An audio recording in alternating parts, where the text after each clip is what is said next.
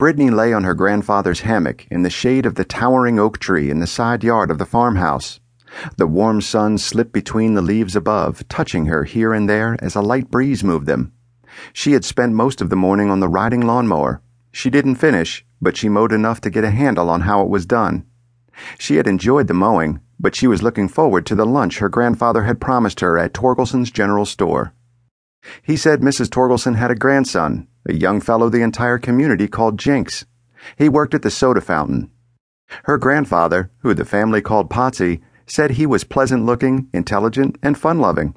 At least that was his impression of the lanky, dark haired youngster. A nap.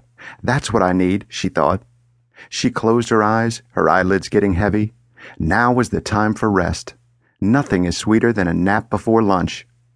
The two acres of lawn spread away from the house and along the rolling hill beside her down to the pond. The sweet smell of honeysuckle permeated the air as she turned slightly, trying to find that comfortable spot she would enjoy. She heard a rustle, just a slight noise in the dry leaves that lay on the ground at the base of the great oak near the head of the hammock.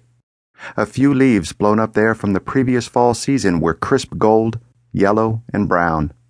The slightest breeze caused them to crackle softly like a roaring campfire. It was a comforting sound as she was trying to relax in the warmth of the late morning. Potsy had gone to the hardware store in the village.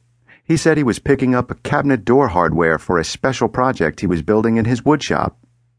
At first, she was lulled by the movement of the dry leaves, just enjoying it.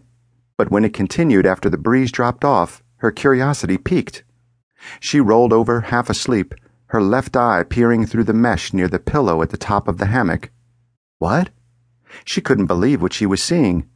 There below the hammock, at the base of the great oak, stood a little man, not as big as one of her brother's G.I. Joe figures. A floppy felt hat on his head, a strange shirt looking like a maple leaf adorned the front of his small body.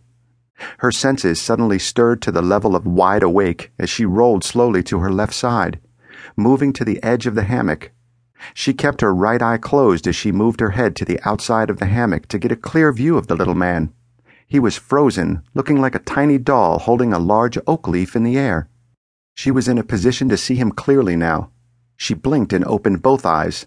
The little man was gone. She blinked again and opened only her left eye. And in that wink of an eye, the little man had dropped the leaf and appeared to be in mid stride, running toward the great oak tree. He was frozen now, appearing like the picture of an athlete in a textbook, one foot on the ground and the other in the air behind him.